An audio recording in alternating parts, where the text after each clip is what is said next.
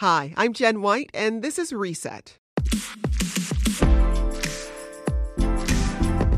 Mayor Lori Lightfoot delivered her first budget address yesterday, laying out her ideas for closing the city's $838 million budget gap. We will put everything on the line and fight with everything that we have to make sure that every Chicagoan, every Chicagoan in every neighborhood, regardless of zip code, regardless of race, color, or creed, has the opportunity to thrive today and all days to come. The plan includes a variety of spending cuts and hundreds of millions of dollars in new revenues. Today, we brought the mayor into the Reset studio to answer questions from us and from listeners. Of course, the teacher's strike is now in day six, so we kick things off with where she sees negotiations at this point with both the teachers union and SEIU, the union representing school support staff. Well, SEIU um, Local 73, there's really nothing going on. Their leadership and, and bargaining team effectively told us that they will not bargain with us, they will not reach conclusion until CTU does. So, unfortunately, as a result of that choice that the leadership of that union made, there's really nothing to report. Uh, because we're not, uh, we're really not meeting with them. What about with CTU? On CTU, we continue to meet, but we're we're not making the kind of progress that we need to be able to bring the strike to resolution anytime soon. They told us both pre strike and during the strike, that the two big issues are class size and um, staffing. We have given them written counter proposals building on the discussions that have taken place. The ball's in their court, um, but they haven't responded. We were told late last night, again, that we would actually get a response um, from them today, but we're, we're still waiting. So the sticking point, uh, while there is language included in the contract addressing those issues, it, it's the money uh, to enforce those measures. So explain where the city and CPS comes down on that money question. Well, it's not really necessarily just the money, and the two issues are really very different. So let me take them one at a time. There's already something in the contract that addresses uh, class size, and I, and I hasten to add, for over 80% of the classes across the uh, system at every grade level, there is no issue regarding class sizes. So we're talking about a finite group of classes, and the union has asked for us to respond to those schools with um, kids who um, are really struggling. Uh, particularly in uh, communities of color, to make sure that we're um, having particular remedies on class size for those. We have done that. We've given them a written proposal, and we're waiting to hear from them. Staffing is a different issue. They've asked for more teachers, more counselors, more case managers. We passed a budget at the end of August that guaranteed that, not only for this year, but we made a commitment orally. I have said it, Dr. Um, Jackson has said it, that we're committed for the long haul over the life of what is proposed to be a five year contract. The challenge is the pipeline.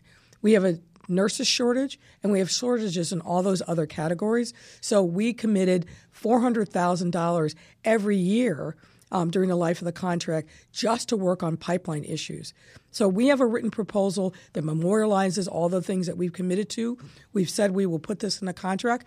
We're waiting on the union to respond. So is money not a problem in this contract?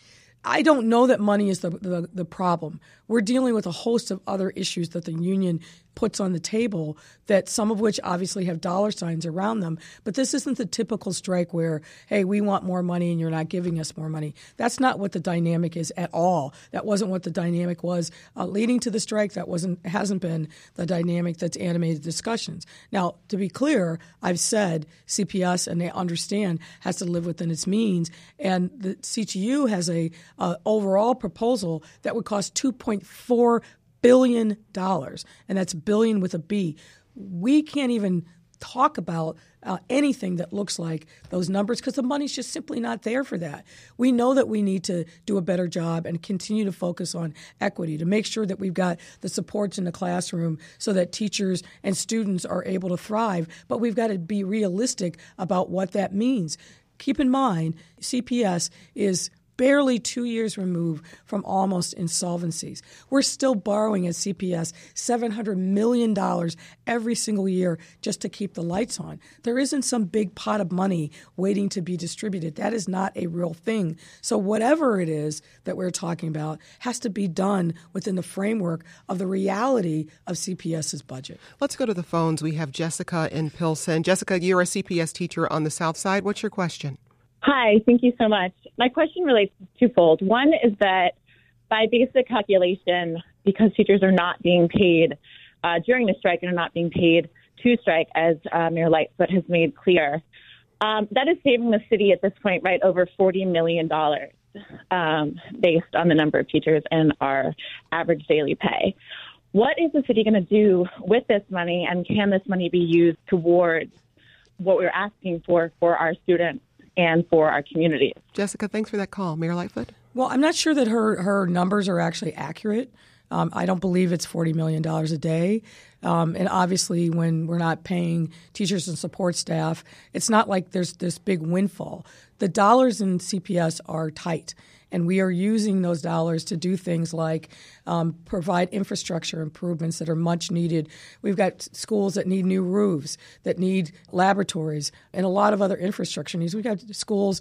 I was down on the southeast end of, of the city where literally we don't have HVAC. They're pumping it in out, outside. So there's a lot of other needs that go into uh, CPS aside from the compensation for teachers and um, support staff. Give us a clearer picture of the debt CPS is carrying right now and how that fits in, into this conversation. Well, I don't have that number at my fingertips, but we can certainly get that to you. But as I said, they're borrowing $700 million every single year, which obviously um, means that their debt service is increasing every single year because of the necessity of borrowing.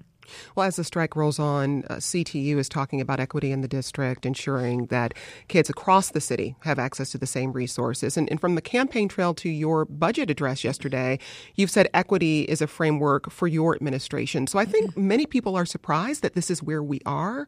Where is the breakdown happening? Well, uh, You'd really have to ask CTU that. I think we put a very fair fair deal on the table. We put a deal on the table um, that, at a minimum, is 16% increase for teachers over the life of the contract. And looking at the average teacher, that's actually going to be a 24% increase with steps and lanes and seniority, meaning that at the end of that four years, or sorry, five years, um, the teacher will make almost $100,000. We um, responded to SEIU 73, who said, please look at our lowest paid workers and do something for them. We put very fulsome uh, proposals on the table that, had they signed the deal, would have meant an immediate 9% increase in the paychecks of those workers right away. But as I said, they told us they value their political relationship with CTU more than they do getting a deal done. So unfortunately, we're not going to be able to bring that to closure. We're still going to do the right thing by these workers. We know that we have to uplift the quality of their lives. But you're right. It is ironic that we're talking about equity. CPS has an, a chief equity officer. CPS based its budgeting and its infrastructure investments based on equity, those schools that are most in need. I think we share values, but the devil's in the details. But fundamentally, what we need from them is to step up this sense of urgency, come back and respond to the 10 plus proposals that we put on the table that, that still have not been addressed. Let's go back to the phones. We have Ryan in Hyde Park. Ryan, what's your question? Um, I have a question about how uh, CPS is uh, handcuffed to city politics. The suburban schools, in terms of their functioning, they are independent of their local municipalities. And I'm curious how the mayor can continue to justify CPS being within the umbrella of city government when everything within the umbrella of city government is affected by city politics. Could the mayor possibly offer an objective reason how CPS would be better off if it were independent from the mayor's office? Ryan, thanks for that call. Well, uh, uh, Ryan, thanks for calling in, but I, I, think I have to push back on the notion that everything about CPS is caught up with city politics. That's just simply not true. We have very experienced professional educators who are at the table running CPS. Dr. Jackson uh, herself was a CPS student.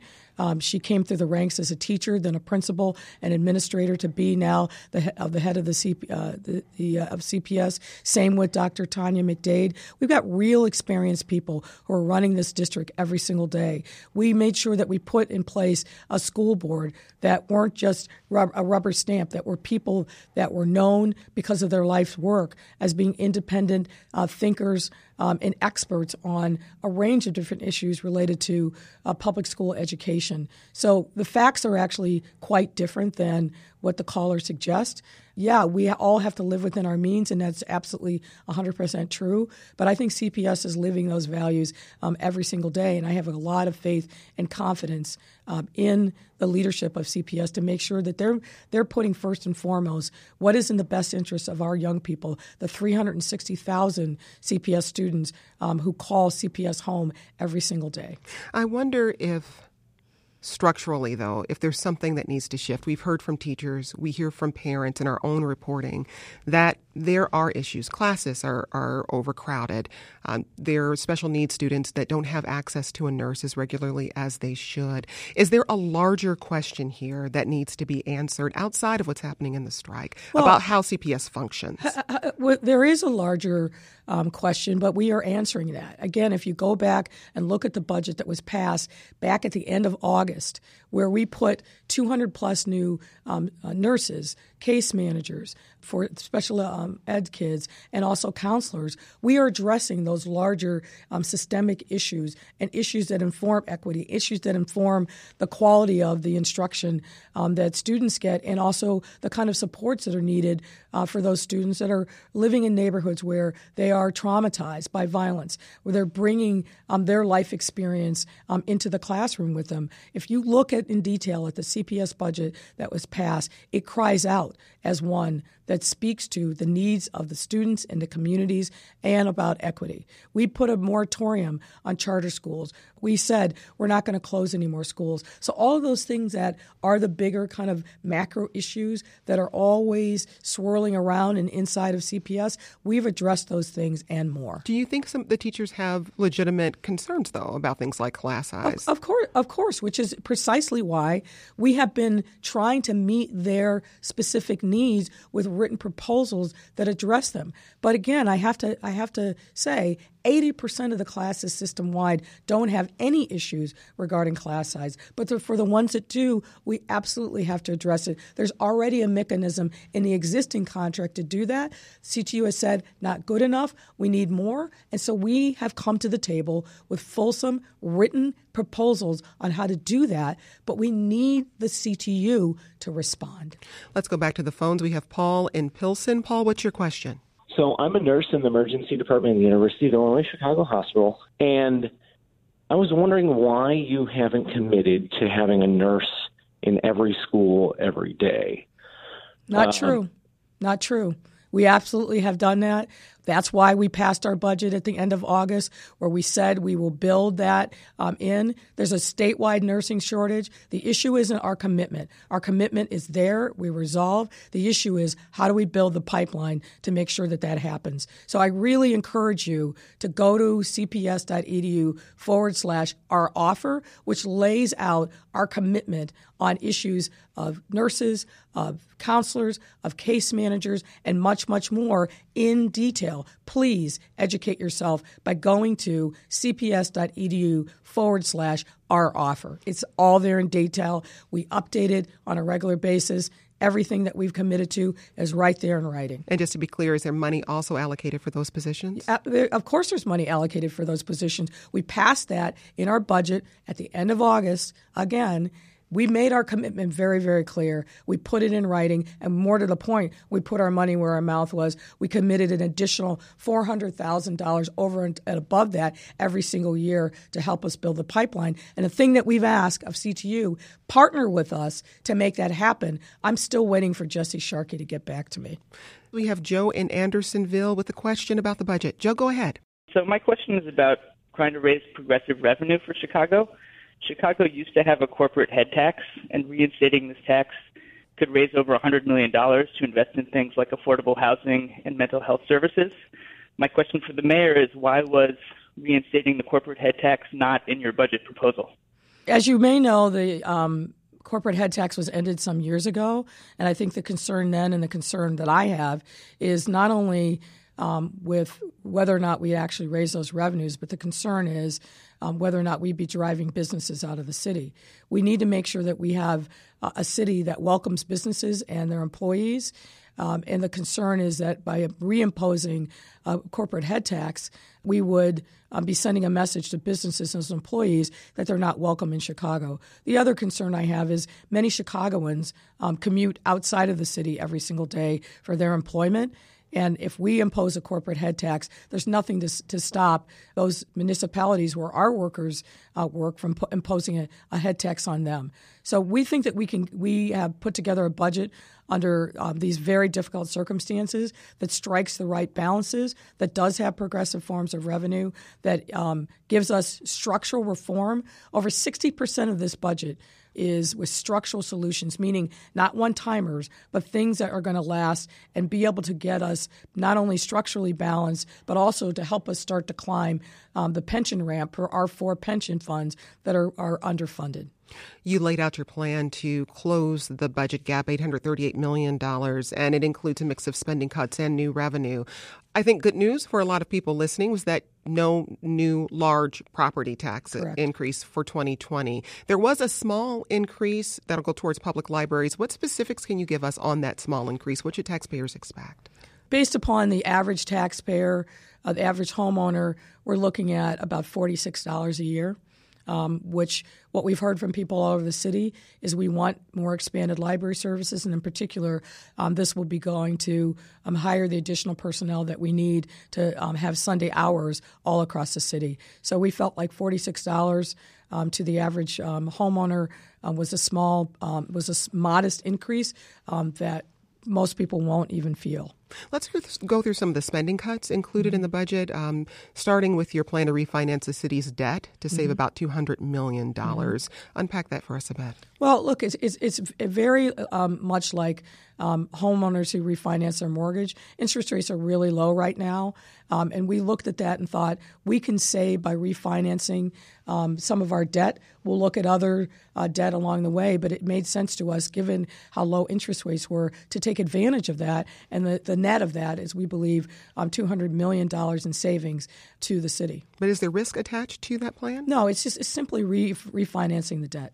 Now, you also plan to merge some city departments uh, to build in more efficiencies. Explain that.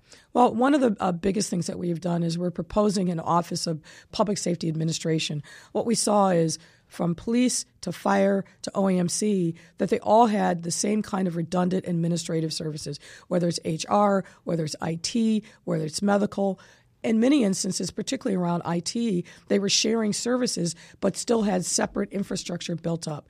Our idea is let's combine those, win efficiencies there, and I think the biggest bonus is putting more police and fire personnel back into the neighborhoods where they can do the most good.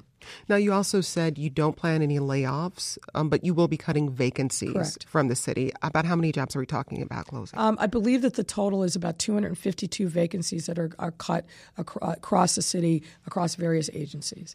Most of the uh, departments carry a certain level of vacancies every year. We ask them, what do you need to actually deliver your core services? We started a process known as zero based budgeting, where we looked at what is the mandate for each of these departments based upon uh, the ordinance, and how do you get there to do it efficiently, effectively, not cut services, not um, see any diminution in the quality of services, and what personnel do you actually need to be able to get that done? Let's go back to the phones. We have Eugenia in Hyde Park. What's your question? My question is, what's the uh, um, increasing the parking downtown. What's behind that? The parking is so much already expensive now. So why add more to uh, for a person to come downtown for parking? Thanks for that question, Eugenia. Thank you for that question. Um, the reason is is that the, the parking rate hasn't been raised in a number of years. It's a modest increase, um, but we believe that it's appropriate. We have a responsibility under the parking meter deal, dare I say it, where um, we have to do what's called a true up every year. We've spent almost $100 million just in the last four or five years, and we're trying to offset that by having a modest increase in the downtown area during certain hours. So we believe that that was a prudent thing for us to do. Another fee increase you've proposed is on Lyft and Uber yes. rides. You're estimating $47 million. Explain that decision. Well, well, essentially, Uber and Lyft have had free rein in the city since this market really developed, and we've seen the consequence of that, which is the decimation of um, our taxi cab industry what we also know is that there's enormous congestion downtown.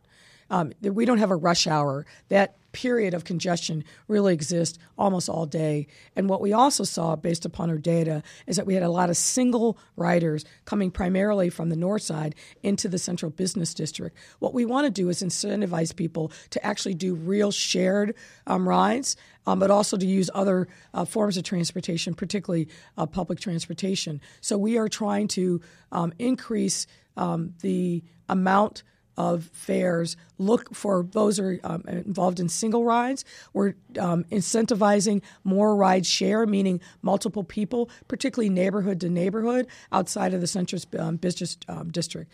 Now, we've gotten a lot of pushback from Uber and Lyft, to be sure, um, and they're trying to pose their their concern now as uh, equity uh, and, and harm to neighborhoods. I think that's a lot of nonsense. The reality is the multi-million dollar owners of Uber and Lyft um, have make money um, hand over fist. They they drive in our streets, they pollute our air, they um, use our infrastructure, and it's time for them to step up and pay their fair share. If they're really concerned about equity, what they need to focus on is improving the conditions for their drivers and not pass on cost after cost to the drivers, but to be fair and make sure that their workers are, um, have better working conditions. And for passengers who say it's already so expensive to get around the city, what do you say to them? Well, I think that there are cheaper ways to do it, which is public transportation transportation. We've got an extensive bus network, we've got an extensive train network. We're trying to make sure that we are using environmentally friendly modes of transportation that cut down on congestion and pollution.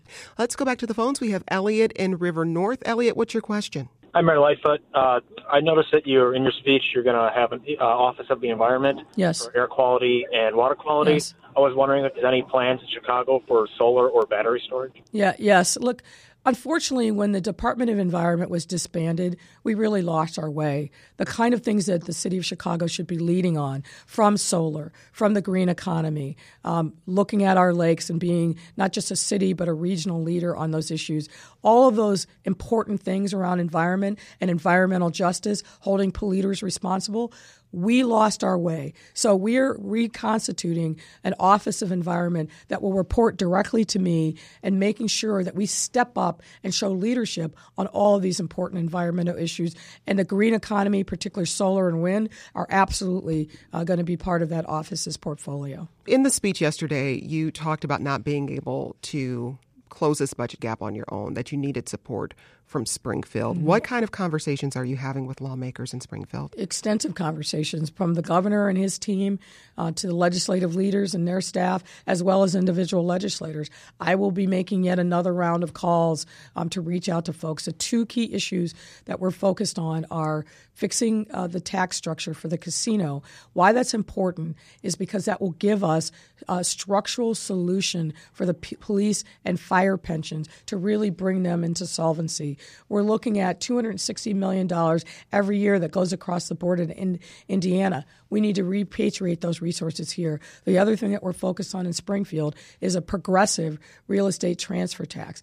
What we we propose to do is give City of Chicago homeowners, buyers and sellers, a reduced cost uh, to selling. We know that the vast majority of people sell their homes for under $500,000. We want to cut the rate for them and give them relief and then gradually ramp up so that higher income real estate, commercial real estate, actually pays more of its fair share. It doesn't make sense to us that it's a $10 million property or a $100 million, $100,000 bungalow has the same rate of taxation. We want to change that around.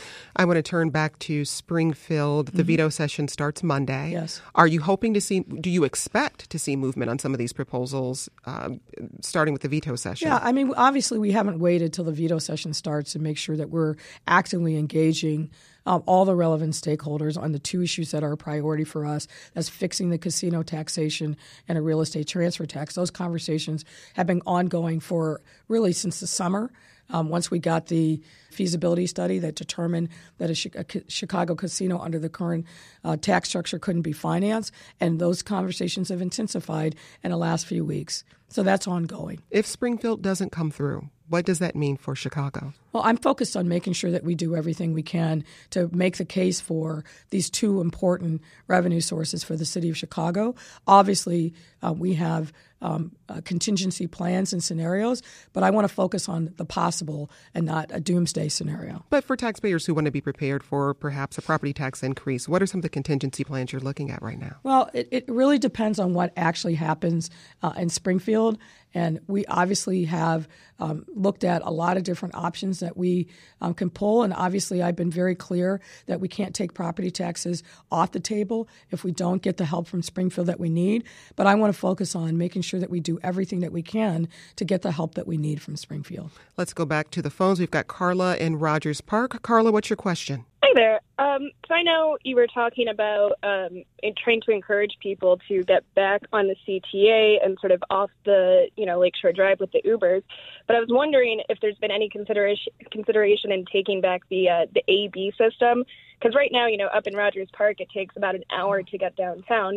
And previously, we had a system where there was two trains and it would skip some yeah. tracks, and you can get downtown quickly in like 30 minutes. Are you talking about express trains there, Mayor Lightfoot? Go ahead. I had to think for a minute about AB. It's been a long time since I. Uh, um, remember that system. But yeah, we're looking at ways in which we can improve efficiencies. We did an announcement um, probably about three weeks ago um, that looks at making a lot of changes uh, in the infrastructure, uh, particularly on the red and purple lines, because the amount of ridership on those lines um, has grown exponentially. So we are looking at ways in which we can make train travel uh, faster um, and obviously more accessible. And, and, by that I mean literally uh, physically accessible. We're, uh, the proposal um, that we rolled out um, will make sure that every um, train system in the redesign of the red and purple lines is actually ADA compliant and physically accessible to folks.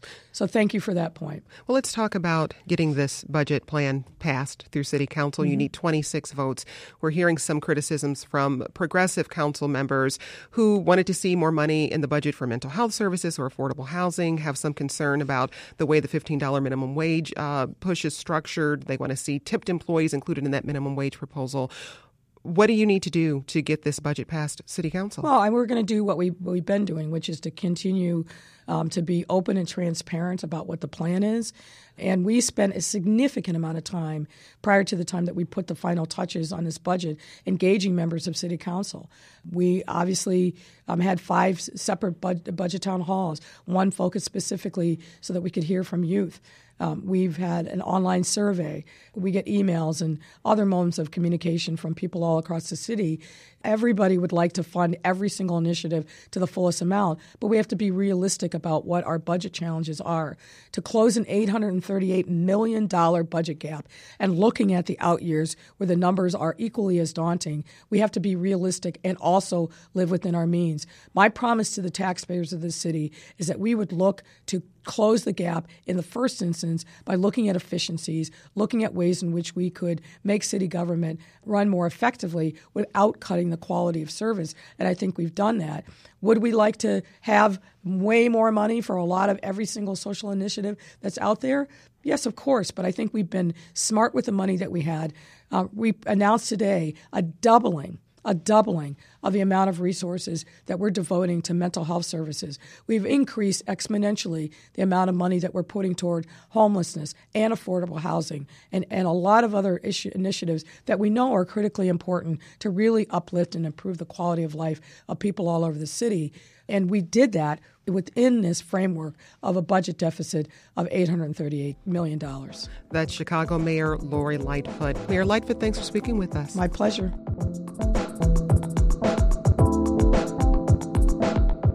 Well, it's always great to have the mayor in taking questions directly from you. And keep it tuned to Reset to find out the next time Mayor Lightfoot will join us so you can be part of the conversation. But that's it for today's Reset. Make sure you're subscribed to the podcast and tell a friend. We drop shows into your feed six days a week in an easy to digest size, just about 20 minutes, and we'll keep you up to date on the important things happening in and around Chicago. Until next time, I'm Jen White. Thanks for listening, and let's talk again soon. Thank you.